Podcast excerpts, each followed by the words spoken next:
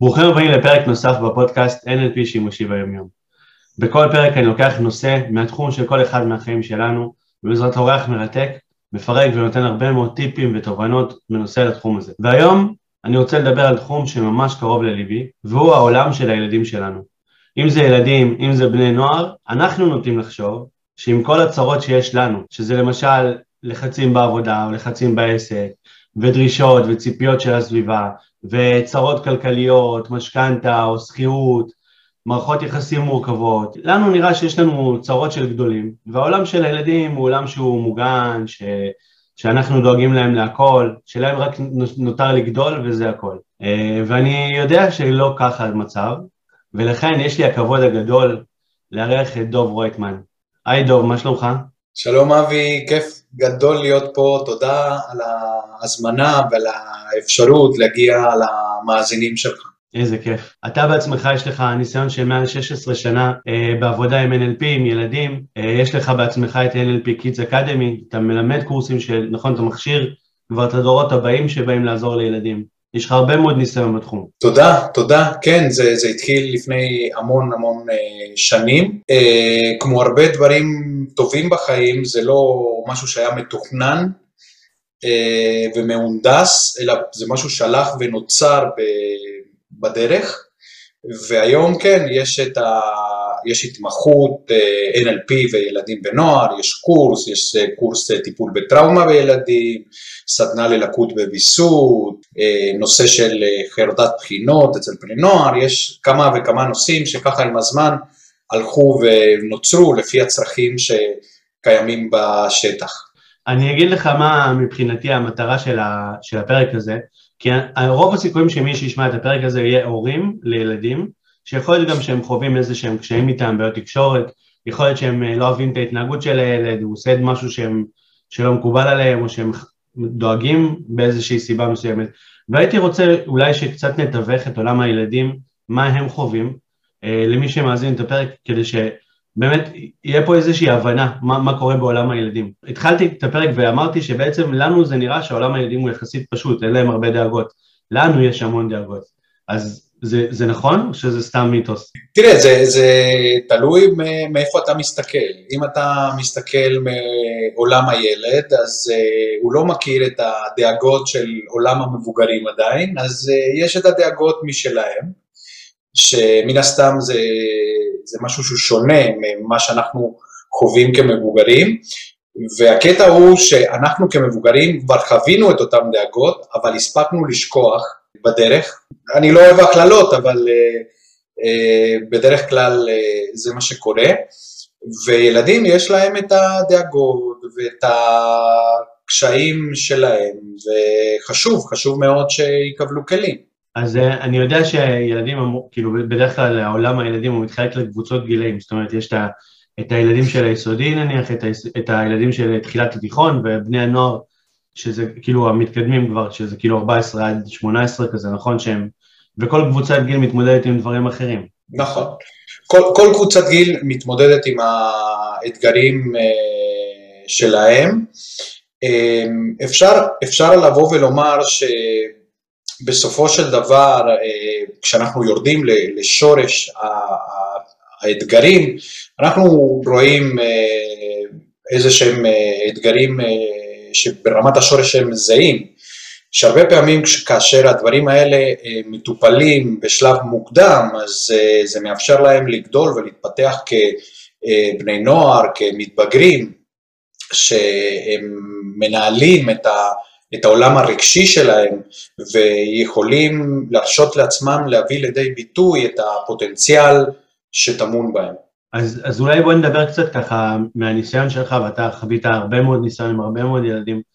עם מה ילדים מתמודדים? כי אני יודע שנגיד לי יש ילדים בבית, ואני ככה מתבונן עליהם כדי לראות עם מה הם מתמודדים, אה, ללמוד ככה את העולם הזה.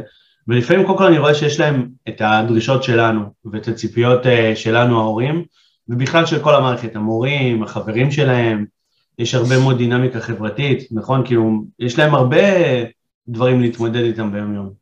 לגמרי.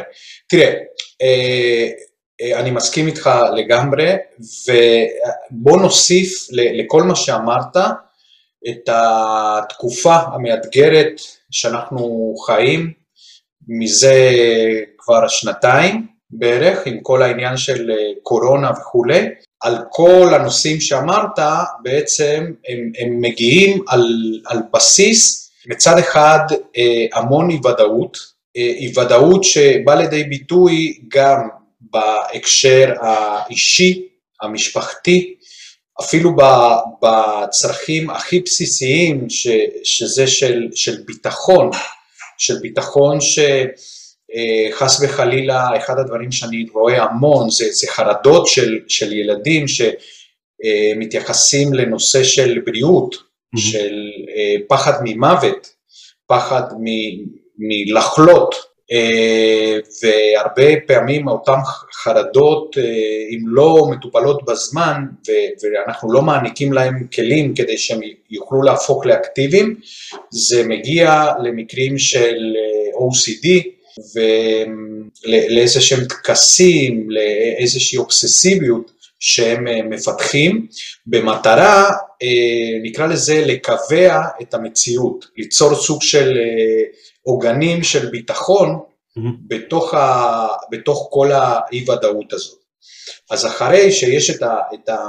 נקרא לזה את הרובד הזה הבסיסי, הקיומי, יש את הרובד אה, איפה שהם באים ופוגשים את, ה, את הסביבה, את החברה, שבסופו של דבר זה משהו שגם התערער מאוד בשנתיים האחרונות, ולכן אנחנו רואים הרבה ילדים, הרבה בני נוער עם קשיים אה, חברתיים, אה, עם קשיים של היקשרות, חברויות, אנחנו רואים הרבה בני נוער שמתבודדים, וכאן יש איזשהו קושי, איזושהי הימנעות מלצאת לחברה, והאתגרים הם, הם לא פשוטים מבחינתם.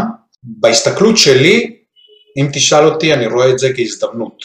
הזדמנות באמת אה, להעניק להם כלים אה, כדי שהם יוכלו להפוך לאקטיביים אל מול מה שקורה להם, שזו הזדמנות כדי לתת להם להתחיל לנהל את העולם הרגשי שלהם, כך שאתה יודע, כמו כל דבר, למטבע יש שני צדדים ואנחנו יכולים לבחור על מה אה, להסתכל, ולאורך אז כל השנתיים ומשהו האלה, אני רואה אה, ילדים שבאמת מגיעים, מקבלים כלים ופורחים, ופורחים. עכשיו, אני, אני מאוד מסתכרן אותי, ככה שמעתי כל מה שאמרת, והדבר הראשון שקפץ לי לראש זה בעצם, ילדים הם לומדים הרי, כאילו הם לומדים הרי הכל מהמבוגרים באיזשהו מקום. ו- ואתה אומר שהרבה ילדים מפתחים חרדות ופחדים מהקורונה ולהידבק ו- ולמות, ואני כאילו חושב לעצמי, איך, איך, הם, איך הם מקבלים את כל הפחדים האלה, מאיפה הם לומדים? כי הרי הם לא יושבים ורואים חדשות כל ערב, אז איך זה מתווך להם בכלל? תראה, אה, אז, אז יש כמה דרכים. אה, קודם כל, אין ספק מסכים איתך בעניין הזה שאנחנו כמבוגרים מהווים דוגמה. ובסופו של דבר זה, זה החינוך. החינוך אה, זה משהו שאנחנו מעבירים בדוגמה אישית. אז קודם כל, הרבה פעמים הם רואים חרדות אצל, אצל ההורים, אצל סבא, אצל סבתא, אצל הדמויות המשמעותיות וקרובות לחיים שלהם. זה, זה סוג אחד של דרך שהם יכולים לקבל את זה. דרך אחרת היא דרך שלצערי, לצערנו, הרבה פעמים הם חווים איזושהי מחלה קשה, או, לא, או בעצמם, או של איזשהו קרוב משפחה, ואפילו גם uh, מוות. Mm-hmm. ואז משם uh, מתחילים uh, לפתח איזשהו דפוס שנועד להגן עליהם, וזה יכול לבוא לידי ביטוי כחרדה אצל ילדים מסוימים, כטיקים אצל ילדים אחרים, כגמגום אצל ילדים מסוימים. הקושי, הקושי הרגשי קיים והביטוי התנהגותי משתנה מילד לילד בסופו של דבר. עכשיו, הרבה פעמים, כמו שאתה אומר, הם לא יושבים כל ערב ורואים חדשות, אבל לפעמים הם נחשפים לפיסות של מידע. ואתה יודע מה קורה כשבעצם יש פיסות של מידע ואין את, ה, את כל התמונה, אז uh, התת מודע שלנו, המוח שלנו, לא מסוגל להיות באי ודאות, אז משלים את זה עם המפה האישית, עם, ה, עם הסובייקטיביות האישית, אותה השלמה לא תמיד משחקת לטובתם, כך שגם בעולם כשאנחנו חיים שהמידע כל כך זמינה, מאוד קל ופשוט לפתח את הדברים האלה, לא צריך לשבת ולצפות בחדשות, אני בקליניקה פוגש המון המון ילדים שחווים חרדות בעקבות כל מיני סרטונים אה, שרואים ברשתות החברתיות אה, השונות, ובאמת אה, זה מביא אותם לאיזשהו מקום, לאיזושהי פינה, לאיזשהו סרט שמקרינים לעצמם בראש, שמביא אותם לחרדות לא פשוטות. אז אתה יודע, אז, אז זה כאילו, זה בעצם, אני מזהה פה איזשהו קונפליקט אצל ההורים, שיכול להיות שהוא גם אצלי, אבל אני מניח שהרבה הורים חווים את העניין הזה כמוני, כי בעצם ההורים היום רוצים לתת לילדים שלהם כמה שיותר עצמאות, ולהגיד להם, אה, זה העולם הגדול, תיחשפו, אה, תתנסו, לא רוצים לגונן יותר מדי, כי אנחנו יודעים שאם נגונן יותר מדי הם לא יהיו מוכנים לעולם כשהם יגדלו, אז אנחנו כן רוצים שהם יצאו ויחוו, אה, ואני רואה הרבה מאוד ילדים כבר מגיל שבע עם פלאפון הולכים מהבית ספר הביתה, אפילו עם המבוגר או שכבר מותר לעבור כביש, הולכים עם הטלפון, וזה, לכולם כבר יש טיק טוק, להרבה מאוד יש אינסטגרם, זאת אומרת, זה משהו שהוא כבר נהיה סטנדרט לחלוטין.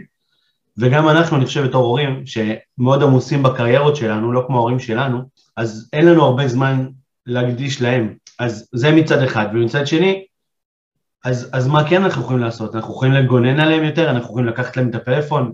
זאת אומרת, איך אפשר למנוע את זה בכלל? אני, אני לא חושב שעובר דרך שם, אני, אני באופן אישי, אם אתה שואל אותי, לא רק כמי שעוסק כל כך הרבה שנים אה, בעבודה עם ילדים ובני נוער, אלא גם כהורה, אני חושב ש, שהגשר עובר בנקודה שכמו שאנחנו נותנים להם חופש, אנחנו גם נדע כהורים שזה כרוך באחריות, באחריות אה, לשבת איתם ואני לא, אם אפשר כל יום זה, זה נהדר, ולנהל שיחה בגובה העיניים, בגובה העיניים ולדבר על הדברים, לתת להם אפשרות לבטא את הדברים, וגם כשהם מעלים אה, חששות, אה, פחדים, אה, להיות איתם בקשר באיזשהו מקום אפילו כהורים של פגיעות, לשתף אותם שיכול להיות שגם אנחנו מפחדים או שאנחנו גם חוששים ושאנחנו מתמודדים ומה בעצם עוזר לנו לבוא ולהרגיש יותר טוב אל מול אותם אה, חששות. כי בסופו של יום החיים הם מלאי אי ודאות הם היו גם קודם, היום פשוט זה, זה הרבה יותר מודגש. Mm-hmm. ואני חושב שככל שנשכיל לגדל דור של ילדים שיכולים אה, להתנהל בתוך עולם של אי ודאות, הם יוכלו להביא את עצמם בעולם, ואני חושב שזה עובר דרך אה, לתת להם כלים, וזה מתקשר לנושא שדיברנו לפני רגע בלתת דוגמה אה, אישית. Mm-hmm. בסופו של דבר, לשתף את הילד במה עוזר לי, איזה כלים אני משתמש, איזה, באיזה דרך אני מרים את עצמי, מה גורם לי להרגיש אה, ביטחון, מה גורם לי להרגיש שמחה. אני חושב שזו הדרך, אי אפשר לגונן, אי אפשר לסגור אותם ולעטוף אותם בצמר גפן, כי בסופו של דבר לא בהכרח נעשה להם טוב, באיזשהו שלב הם יצטרכו לצאת לעולם, ואז, אתה יודע, הם יצאו, הם יצאו בלי, בלי כלים. אתה יודע מה, זה, זה מאוד מתחבר לי למשל של, ה, של הפרפר. כשהוא יוצא מהגולם, התהליך הוא, הוא מאוד אה, מאוד מאוד אה, מאומץ עבור, עבור הפרפר, אבל בלי התהליך הזה הפרפר לא יכול להזרים את הדם ואת החומרים הדרושים לתוך הכנפיים שלו. ומי שיבוא ויפתח את הגולם כדי לעזור לפרפר, פשוט יגזור מוות לא, לא, לאותו פרפר שלא יוכל לעוף לעולם, אפילו ל-24 שעות שהוא חי. אז uh, זה דורש מאיתנו כהורים הרבה אורך רוח, ולהבין שחשוב שנהיה שם בשבילם, והכי חשוב, בגובה העיניים. מקסים. אז uh, תודה, ואני רוצה לשאול, אז איך אנחנו יכולים להגדיל את ההשפעה שלנו מולם? זאת אומרת, גם אני יודע שהרבה פעמים ילדים רוצים לגלות את העצמאות שלהם, אז הם לא רוצים דווקא להקשיב להורים, הם לא רוצים להיות דווקא בקן של ההורים, הם רוצים את ה... אולי לפעמים ההפך ממה שההורים אומרים, כי הם רוצים את העצמאות שלהם, לגלות את האני שלהם, לבדוק את הגבולות שלהם, אז איך אנחנו בתור הורים יכולים כן לייצר את ההשפעה הזאת אה, לטובה, מצד אחד לא חונקת, אבל מצד שני כן אה, בודקת ורואה שהכל בסדר ונותנת להם איזה שהם כלים באמת להצליח. תראה, אני, אני הייתי, הייתי ברשותך משנה את המושג, הייתי עושה לו reframing, mm-hmm. או מסגור מחדש למושג השפעה לנושא של אה, תקשורת, למילה תקשורת, כי אני חושב שזה בטבע האדם של כל אחד מאיתנו זה להתנסות ולחוות אה, דברים. זה נכון שיש דברים שמתאימים לגילאים מסוימים ודברים שלא מתאימים, אבל בסופו של דבר, בזה שאנחנו נוכל לקיים איזשהו נוהל של תקשורת אה, יומיומית עם הילדים, אה, תקשורת פתוחה, שילדים ירגישו שאפשר לשים על השולחן כל דבר, והדבר הזה יזכה להתייחסות שהיא לא שיפוטית, אלא התייחסות של באמת לגופו של, של עניין מתוך ניסיון להבין את, ה, את המניעים אה, של הילדים ולשקף להם את ה... נקרא לזה את ההשלכות של כל דבר ושל כל אה, פעולה, כאשר לפעמים יהיו דברים שאנחנו כהורים, אה, איך אומרים, נתנגד נחרצות, כי אנחנו לא רוצים לסכן אותם, אבל כאן אני חושב שזה מאוד מאוד חשוב כהורים, נדע לשמור על הגבול הדק הזה של מצד אחד לשמור עליהם ומצד שני לתת להם אה, להתנסות ושיוכלו לחזור, לשתף איתנו גם הצלחות וגם כל מיני דברים שלא היו כפי שהם היו רוצים שיקרו. ואני חושב שאלה ההזדמנויות הכי טובות לנו כהורים אה, להיות במקום המכיל ומקום של הסקת מסקנות ולמידה לעתיד מעבר לנושא עצמו. אני גיליתי שהרבה פעמים uh, התייחסות לילד, נגיד אני קצת מסתכל מסביבי ולפעמים אני רואה הורים שאומרים הוא רק ילד, הוא לא באמת מבין, אני זה שצריך לדאוג, אני זה שצריך לנווט, ואני יותר בגישה של uh, שהילד הוא בעצם בגובה העיניים, זאת אומרת כבר, כבר מגיל קטן יש לו כבר את האישיות שלו, את האופי שלו, את, ה, את הכיוון בחיים שלו, למרות שזה לא נראה כל כך, אבל יש לו כבר נטיות, יש לו, רואים שהוא יותר מוחצן, הוא יותר מופנם, ורואים שהוא יותר שובב, הוא יותר רגוע, זאת אומרת, יש לו כבר את המבנה אישיות שלו וכדאי מאוד להקשיב ולקחת אותו כבן אדם ולא כאיזשהו ילד שלא יודע כלום. לגמרי, אני, אני יכול להגיד לך שבהסתכלות על כל השנים של העבודה שלי בקליניקה, שהם לא מעט, מעל 15 שנה, אה, עם ילדים, אני יכול להגיד לך, וזה משהו שאני אומר בכל הקורסים שאני מלמד, עזבו את הטכניקות, עזבו את, את כל הדרכים, NLP, דמיון מודרך, נשימה, לא, לא משנה מה, תשימו את הכל בצד, תגיעו למפגש בנוכחות מלאה, עם לב פתוח, תדברו עם הילד מגובה העיניים, וזה עושה מעל 50% מהעבודה, כי הרבה פעמים אני מוצא את עצמי שאני המבוגר הראשון שילדים פוגשים ומגיעים עם קושי ונותן להם לגיטימציה לקושי. נותן להם מקום לקושי.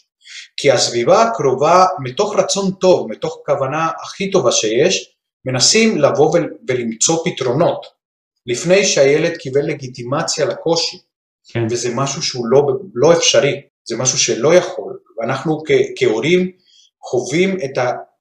אם אנחנו חווים את הכאבים שלנו, אנחנו חווים פי כמה את הכאבים של הילדים שלנו, ואנחנו רוצים להימנע מזה, אנחנו לא אוהבים להיות במקום הזה, לכן הנטייה הטבעית שלנו זה למצוא פתרונות. אז uh, עכשיו לא טוב לך, אתה מפחד, טוב, אז תעשה ככה. או מה שאתה מדמיין, אתה יודע שזה רק דמיון, וזה לא מציאותי, אז uh, אל תחשוב על זה. בוא, זה, זה, לא, זה לא באמת משהו שהילד יכול ללחוץ כפתור ולעשות את זה, כי אם הוא היה יודע, היה עושה את זה. הוא לא יודע איך, וזה בדיוק המקום שאני חושב שהשינוי מתחיל ולראות ילד כ- כאדם. לראות ילד כבן אנוש שחווה קושי לפי ראות עיניו ולפי הידע והניסיון שהוא הספיק לצבור בשנים המעטות שהוא חי. אתה יודע, אני, אני אוהב להתייחס לנושא הזה בעוד זווית. אמ, יש את ההנחת יסוד ב-NLP שאני כל הזמן ככה חושב עליה, ובמיוחד, במיוחד עם ילדים זה אפילו עוד יותר ניכר, הנושא הזה שבעצם מאחורי כל התנהגות שלנו, יש כוונה חיובית עבור האדם. וילד שמפחד, ילד שמרטיב, ילד שמרביץ, ילד שלא רוצה ללכת לבית ספר, ילד שמתעלם מאיתנו, ילד שבורח לחדר שלו, ילד שעושה, אפילו שילד שבורח לאלימות או לכל דבר אחר, יש מאחורי ההתנהגות איזושהי כוונה חיובית עבורו. ובמקום לרוץ לפתרון, שנייה אני עוצר ושואל, למ, למה שילד ירצה בעצם להתנהג בצורה כזאת? מה הוא מנסה להגיד? מה הוא מנסה להראות? באיזה מצב הוא נמצא? לגמרי. זה משנה אצלי את כל הזווית ראייה, ממש. לגמרי, לגמרי. פוגש את זה כל הזמן. כלומר, אחד הדברים ש... שאני עושה כשאני עובד בקליניקה וגם בקורסים, קודם כל אני מנסה להימנע מהמקום הזה שה-NLP הוא סוג של קסם, אוקיי? ההסתכלות שלי היא יותר ממקום של תהליך, תהליך של ליווי שבונים אותו, והרבה פעמים קורה כשמישהו בא ואומר, יש ילד שמרטיב בלילה, באיזה טכניקה להשתמש? רגע, רגע, עזוב, אני לא מקדש שום טכניקה, מה שקדוש מבחינתי זה הילד שיושב מולי, והאתגר והמיומנות שמנחה, שעובד עם ילדים צריך, זה לדעת איך לקחת את כל מה שהוא יודע ואת כל הטכניקות ולהתאים את זה לילד הספציפי ונקודתי שיושב מולו עכשיו. לכן בתהליך הזה, אחד הדברים שאני עושה זה, זה מה שאנחנו קוראים לו ב-NLP אה, מציאת רווח משני, שזה בדיוק זה, זה, זה למצוא בעצם מהי הכוונה החיובית ש, או מהו הרגש שהילד מנסה להפיק בעזרת התנהגות כזאת או אחרת.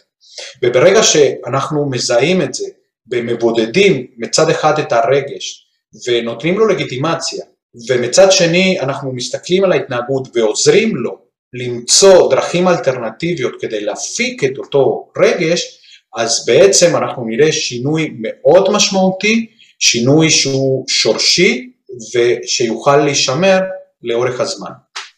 ש, שאולי גם כדאי להגיד שהרבה מהם זה, זה צורך בעצם באהבה ושייכות, שזה אומר שיראו אותי, שיבינו אותי, ש, שישימו לב אליי, שיראו שאני קיים, זה מצד אחד, ומצד שני זה הצורך בעצם בביטחון ויציבות, לדעת שהכל יהיה בסדר מבחינת הבריאות, מבחינת שהבית יהיה בסדר, שההורים יהיו בסדר, נכון? זאת אומרת, לגמרי. זה הרבה מהצרכים האלה וזה...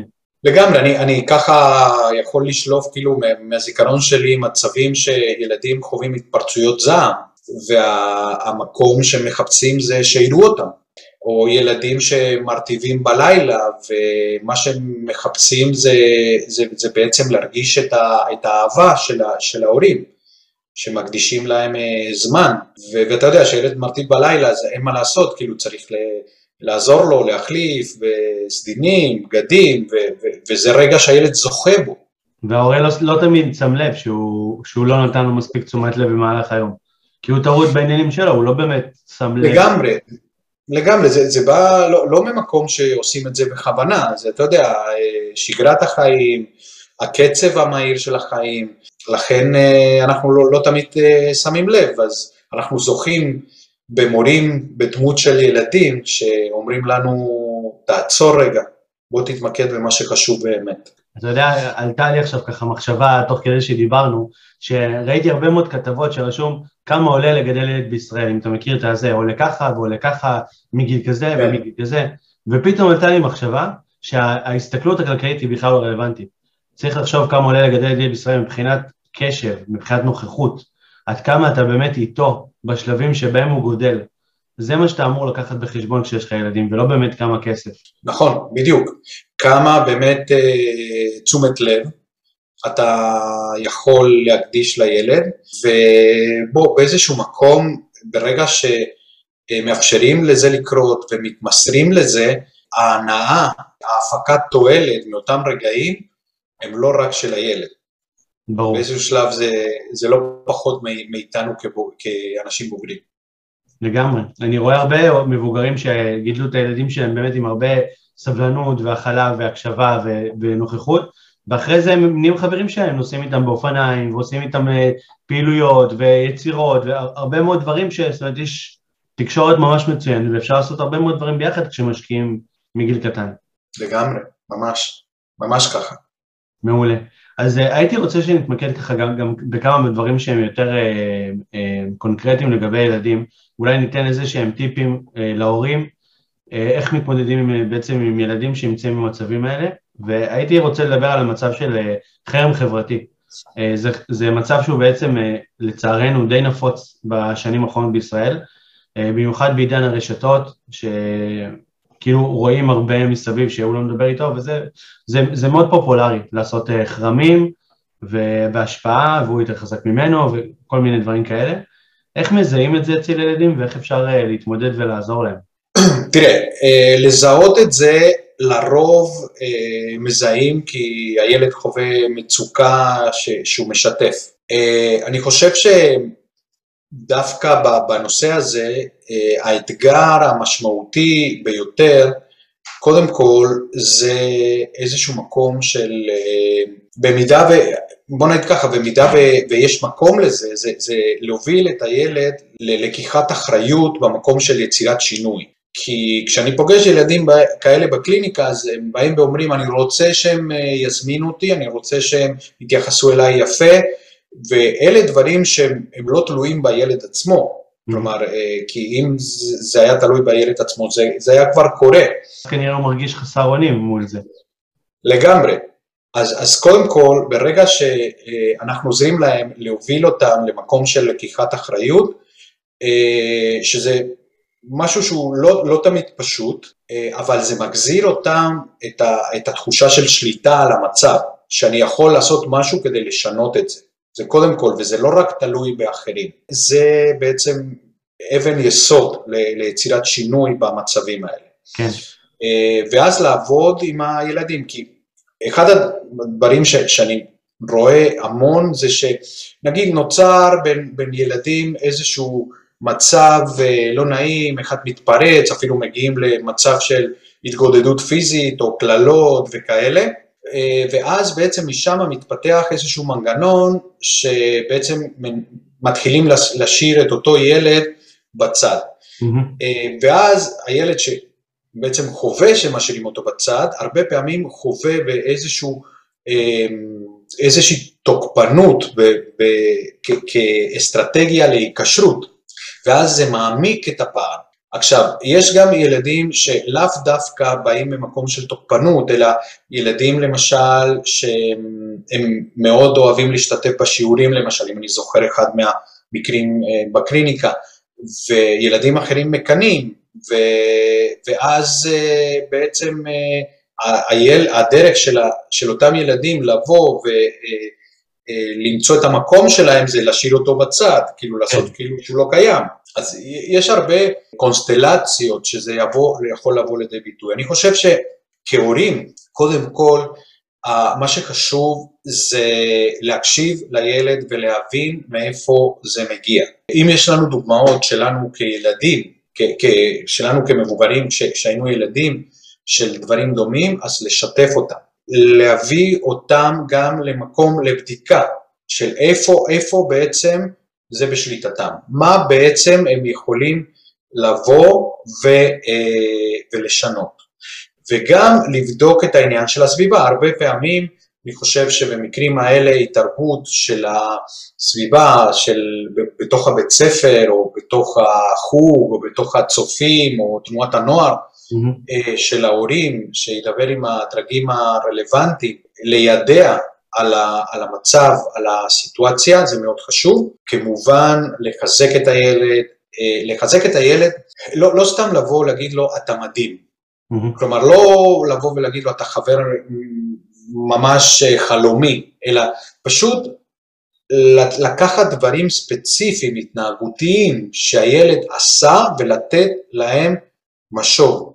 לתת להם באמת את החיזוק הזה על בסיס משהו שהילד יכול לזהות. כשאנחנו כן. אומרים לילד, אתה מדהים, אז אוקיי, אני מדהים, אבל הוא לא יודע לקשר את זה למה. זה נורא כללי. בדיוק. אז להיות מאוד אה, ספציפיים, ואני חושב שבדרך הזו אנחנו מפתחים ושומרים על הביטחון ועל הערכה העצמית אה, שלהם. ואם אתה כבר מדבר על חיזוקים חיוביים, אז כדאי מאוד אה, לחזק דבר, דברים שהם עשו, ולא רק תוצאות שהם השיגו. זאת אומרת, ראיתי אותך נגיד מתכונן בצורה מאוד טובה לבחינה, ואני גאה בך על, על ההתרכזות ועל ההתמדה ועל הרצון הטוב. הרבה מעבר לציון בעצם. לגמרי. אני, אני רואה איך אתה משקיע ב... לא יודע, נגיד בכדורגל, ואיך אתה הולך ומתמסר ונותן את הכל בכל אימון, מעבר לכך אם הילד כן משחק בסוף, בסוף השבוע או לא משחק בסוף השבוע. ככה סוג של הדברים האלה, אני, אני רואה איך אה, באת והשתדלת ככל יכולתך אה, לסדר את הגינה ולעזור לי בלאסוף את העלים וזה ריגש אותי מאוד לראות איך אתה יכול אה, להביא את עצמך ולעזור וזה מרגש, למשל. מעולה. רציתי רק להגיד לך גם משהו לגבי מקודם, אני אישית מעדיף לא להשתמש במילה לקחת אחריות, במיוחד כאילו מול ילדים, אני אגיד לך גם למה, כי אצלנו בחברה, לפחות ממה שאני מזהה בקליניקה שלי, הרבה פעמים מערבבים את המילה אחריות עם המילה אשמה. וכשילד אומר לו, תיקח אחריות, זה כאילו, אתה אשם בזה שאנשים לא מדברים איתך. ו- וזה יכול אולי לגרום לילדים טיפה יותר להיסגר. אני אוהב לקרוא לזה קבלת בעלות. בוא תיקח, תיקח בעלות על הסיטואציה ותחליט שאתה לא רוצה ככה יותר, ובוא נראה מה אתה יכול לעשות אחרת. אני מקבל את זה, הכל, הכל במסגרת, אה, אתה יודע, אנחנו מדברים על סמנטיקה של, של דברים, ומה שחשוב זה בעצם, אה, אני מסכים, אם אנחנו משתמשים במילה לקחת אחריות כמילה אה, בודדה וזהו, או כשתי מילים בודדות, אני מסכים איתך, אבל גם אם, אם אתה נותן את כל המסגרת ואתה מסביר את זה, זה, זה, זה גם אפשרות, אבל אני גם מאוד מתחבר כמובן למה שאתה אומר, זה, זה, זה רוח הדברים, אין, אין לנו חילוקי דעות בזה. אין ספק שיש הבדל מאוד משמעותי בין אחריות לאשמה, אבל אני מסכים איתך שהחברה לוקח את זה למקומות, לאיזשהו חיבור שהוא לא חינוכי, שלא מאפשר התפתחות, ואני ממש מסכים איתך ומודה לך ש... שמת לזה זרקור. מקסים. אז אני רוצה, דיברנו ככה על חרם, ואני רוצה שנעבור לעוד איזשהו נושא שלדעתי הוא נורא מורכב אצל ילדים, אה, נושא של גירושין של ההורים. אני יודע שחלקם פונים לפסיכולוגים וחלקם לא, חלקם יש עובדים סוציאליים שמלווים, חלקם לא. זאת אומרת, וגם אני, אולי זה גם שונה בגילאים ש, שבעצם זה קורה, כי אני חושב שהבית באיזשהו מקום הוא מזדעזע. אה, והיום גירושין זה משהו שהוא נורא נורא נפוץ. אז אם תוכל להתייחס נגיד לגילאים שונים וגם איך, איך נכון לעשות את זה מול הילדים? תראה, קודם כל בוא, בוא נתחיל אה, בהקשר ל, לגילאים השונים. אה, אני פחות אוהב לעשות את ההבדלה הזו. אמנם יש לנו איזושהי נטייה שילדים שהם בוגרים יותר, הם ייקחו את זה שונה ואחרת, ואולי אפילו יש לנו איזושהי תקווה שהם ייקחו את זה אחרת, אבל בסופו של דבר אה, ילד, נער, ש... גר בתוך הבית עם ההורים שלו, יש לו שאיפה שזה יימשך, שזה יימשך עד שהוא יחליט לעזוב את הבית. אה, וכאן בעצם, אה, איך אומרים, בלי לנסות להתייפייף, אה, באיזשהו מובן מאוד משמעותי, העולם שלהם קורס, העולם שלהם, הביטחון שלהם, הכן שלהם קורס.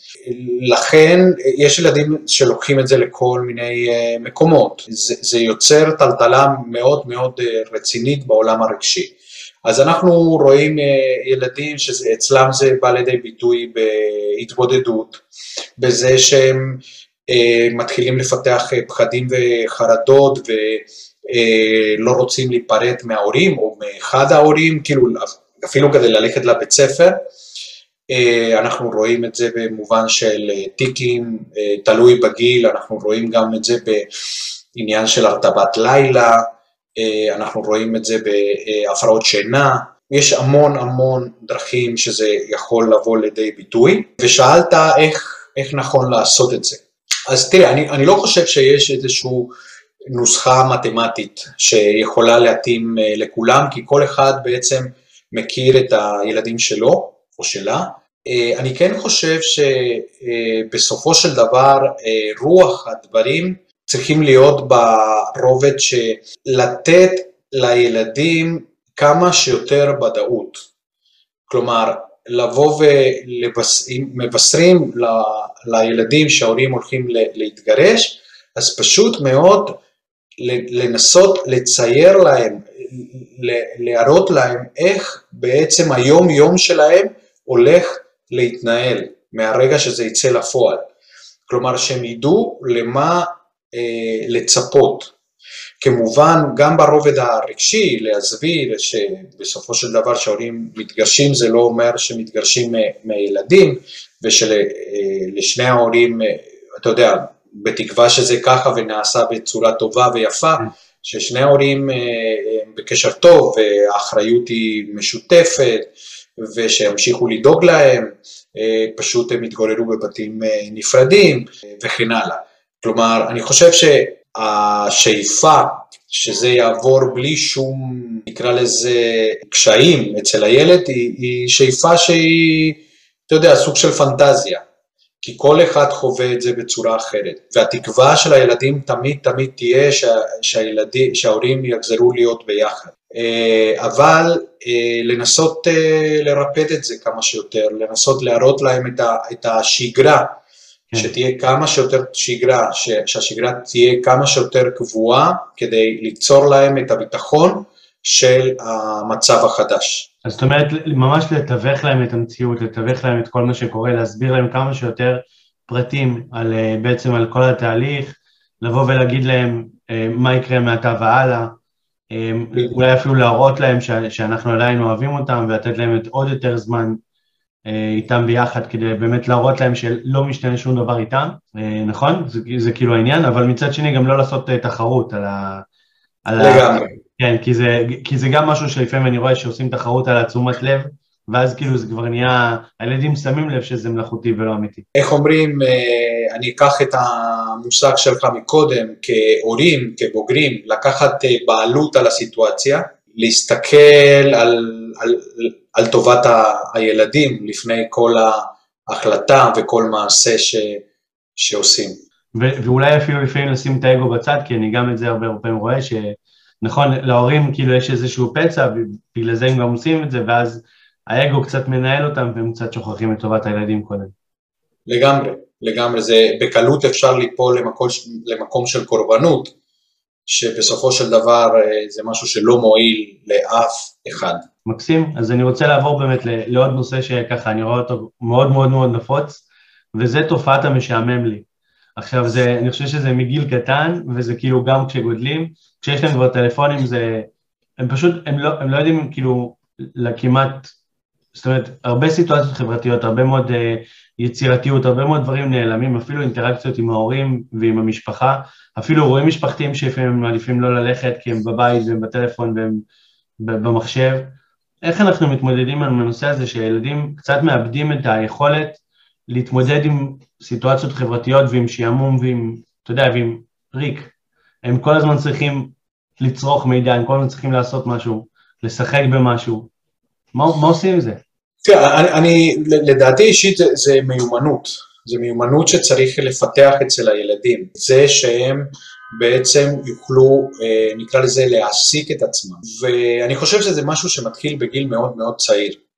אה, כשאנחנו הורים ויש לנו ילד ואיזה כיף ובואו נעשה את זה ועכשיו אה, נעבור לנושא הבא ועכשיו נעבור לפעילות הבאה ונעבור לפעילות הבאה ואחר כך תלך לישון ותקום ואז נעשה ככה ונעשה אחרת. זאת אומרת, ההורה בעצם שם את עצמו באיזשהו תפקיד של מפעיל. זאת אומרת, אנחנו לא נותנים מספיק קרדיט כהורים כדי שההור... לסמוך על הילדים שהם יוכלו להעסיק את עצמם. אוקיי, אני לא אומר בגיל תינוקות, אבל אתה יודע, באיזשהו אה, גיל שמתחילים אה, לגדול ולהתפתח, אז לשבת אה, כל אחד עם העדפות שלו ולשחק ב- בלגו, אז אה, אין שום בעיה לבוא ולהגיד, אוקיי, עכשיו זה הזמן שאתה יכול ליהנות ולשחק בלגו ולהרכיב מה שאתה רוצה. אחר כך תוכל לבוא, להראות לי, ואני אשמח לראות ושתסביר לי מה שעשית. או עכשיו אתה יכול, את יכולה לשבת ולצבוע בחוברות אה, שקנינו לך, ולהתחיל לפתח את המקום הזה, ש... מרכז העניין בעצם הוא בשליטה של הילד ולא של ההורה. להתחיל לפתח את, ה, את המיומנות הזו, וזה באמת מיומנות, כי אם, אתה יודע, מרגילים את הילד מגיל מאוד קטן להפעיל אותו, זה ילך ויימשך לכל המשך חייו, גם נראה את זה בזוגיות ובמערכות יחסים אה, אחרים.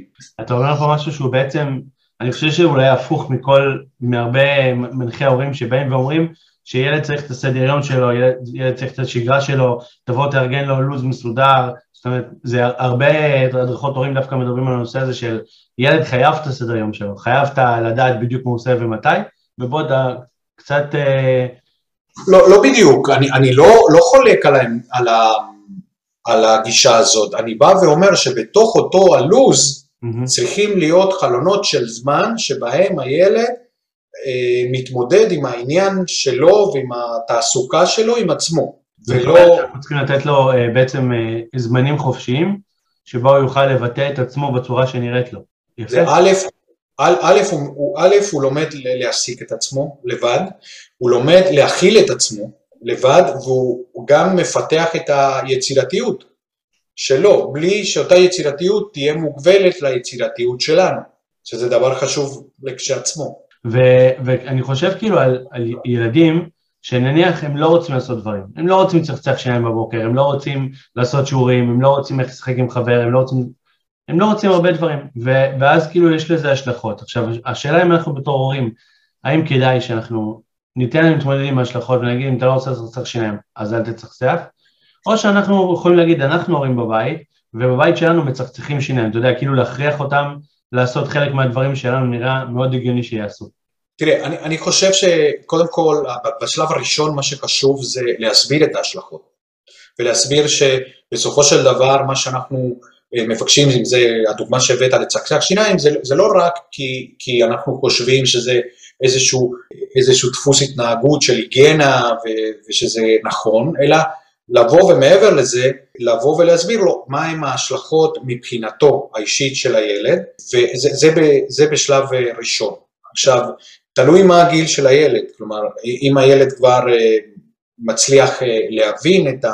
וגם לתווך, לתווך אה, את זה בצורה שהילד יכול להבין, אני חושב שבאיזשהו גיל מסוים, אם עדיין קיימת התנגדות, כן חשוב להתוות את הגבולות וכן לשים את זה כאיזשהו חוק בר יעבור, הדברים הבסיסיים שאנחנו חושבים שהם דברים אה, אה, חשובים לטובת הילד, לרכישת של אה, חיים של היגיינה, נגיד, נגיד לככה חיים בריאים, וברוב המקרים, אולי ב-99% מהמקרים, משם זה, זה, זה ימשיך הלאה.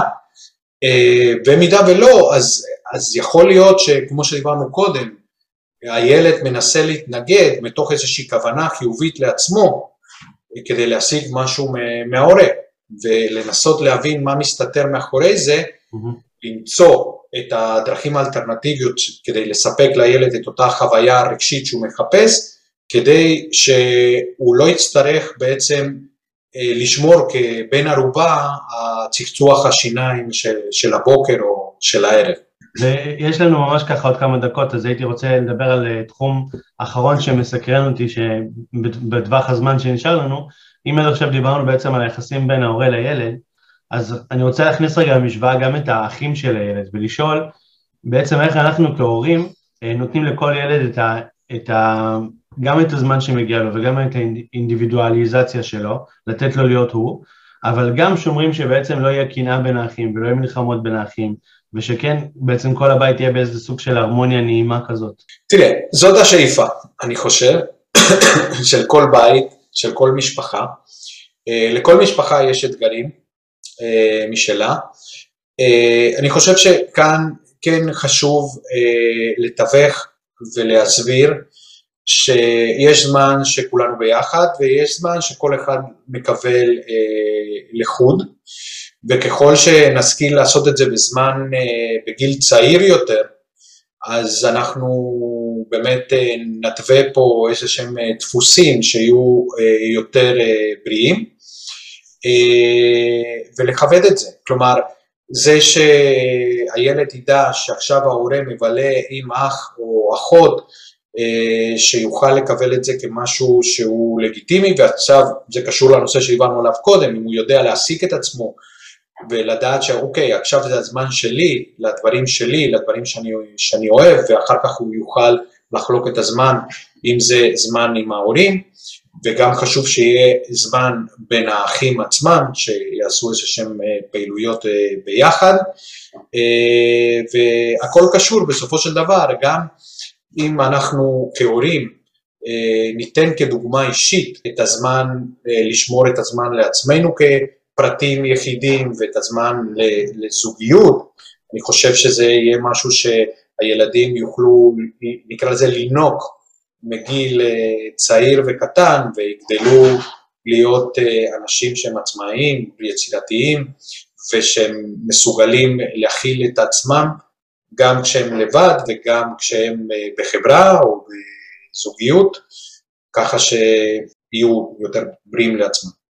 אני גם נתקל בזה הרבה פעמים שההורה אה, לוקח את הדאגות שלו ואת כל הלחצים שלו הביתה, והרבה מהם מקור בעבודה או בעסק, ששם הוא מבלה הרבה שעות, והייתי מציע גם להורים, כאילו, כשהם מגיעים הביתה לעשות אפילו איזשהו טקס באוטו שהם לוקחים את הדאגות, לוקחים את הלחצים ומשאירים אותם במושב ליד הנהג, לפני שהם יוצאים מהרכב, הם פשוט משאירים את כל מה שהם חוו במהלך היום שם, ובאים נקיים לבית, כי אז בעצם כל ההתנהלות תהיה אחרת, הכל יהיה הרבה יותר נקי, גם מבחינה אנרגטית.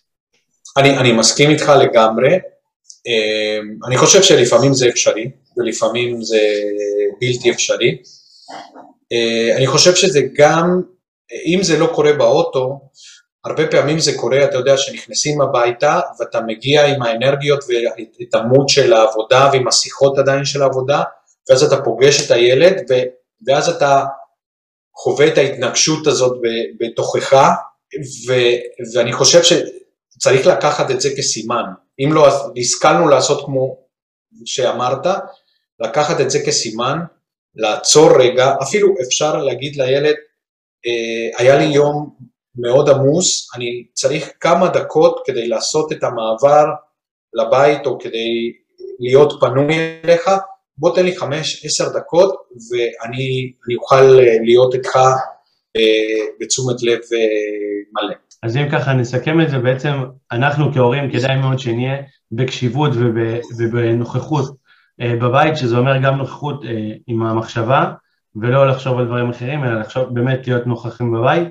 אה, ולתת לילדים את הזמן הנכון עבורם, להסתכל עליהם בגובה העיניים, ובאמת כמה, בעצם לתווך להם את גם מה שאנחנו מרגישים ומה המצב שלנו, אם, אם נגיד אנחנו עייפים אז להגיד להם אנחנו קצת עייפים היום, אה, זאת אומרת גם להראות להם שזה בסדר לדבר על רגשות, זה בסדר לדבר על העולם, זה בסדר שאנחנו אנשים כמו כולם, וככה זה גם יוצר תקשורת טובה איתם, שגם הם ידברו בעצם על מה שקורה להם ואיך הם. אתה יודע, עכשיו אני נזכר שהרבה פעמים אני, אני אוסף את הבן שלי מהבית ספר לצהרון, אז הוא בא אליו ואומר לי, אבא, מה שלומך?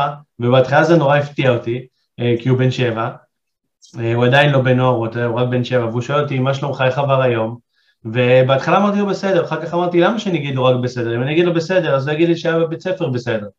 ואני מתחיל לספר לו, נפגשתי עם אנשים, ו- והיה לי מאוד כיף, אני עזרתי לעשות כל מיני דברים, וקיבלתי על זה פידבק אה, טוב, אמרו לי כל הכבוד שעזרת לנו, והיה לי נורא כיף לעשות את זה, ופתאום הוא נחשף לעולם מבוגרים בצורה הרבה יותר אה, רחבה ו- וגדולה, והרבה יותר מבטא גם את עצמו מולי. מקסים, מקסים, מקסים, זה, זה באמת אה, אותה דרך שדיברנו מלכתחילה של גובה העיניים, של אה, בוא נגיד לצות מעצמנו מה שהיינו רוצים שהילדים, אה, הדרך התקשורתית שאנחנו רוצים שיתקשרו איתנו, מדהים, מקסים. תודה רבה, אז, אז קודם כל אני רוצה באמת להודות לך מקרב לב על פרק ממש מרתק.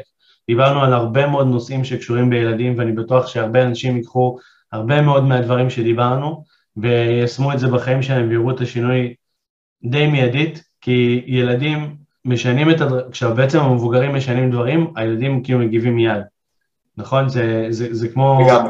זה כמו גלגל שאנחנו מפעילים אותו וכמו גלגל שיניים, אנחנו מפעילים והילדים מיד מפעילים גם כן ודברים משתפרים.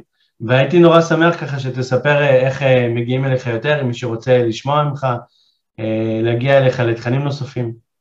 בשמחה, בשמחה. אז קודם כל אה, אפשר להגיע דרך האתר האינטרנט, שזה אה, כמובן www.nlp, מקף אמצעי kids.co.il. אה, יש שם מגוון של אפשרויות, יש גם ספר שיצא לא מזמן עם פעילויות לילדים ובני נוער בהשראת NLP, זה משהו שיכול גם להוות אה, מקור טוב לפעילויות בין הורים לילדים, מעבר לכך שגם למטפלים ולמנחים. אה, יש הצעה מאוד רחבה של קורסים, יש גם פודקאסט שנקרא חיים של הגשמה, שאני מנהל יחד עם מיטל וייסמן, אנחנו גם מדברים על כל מיני נושאים. לפעמים כן יותר ילדים, לפעמים פחות, ובטלפון אני זמין לכל אחד שרוצה, אה, הטלפון שלי זה 054-560-7033, מוזמנים ליצור קשר, להתייעץ, ובלי שום מחויבות.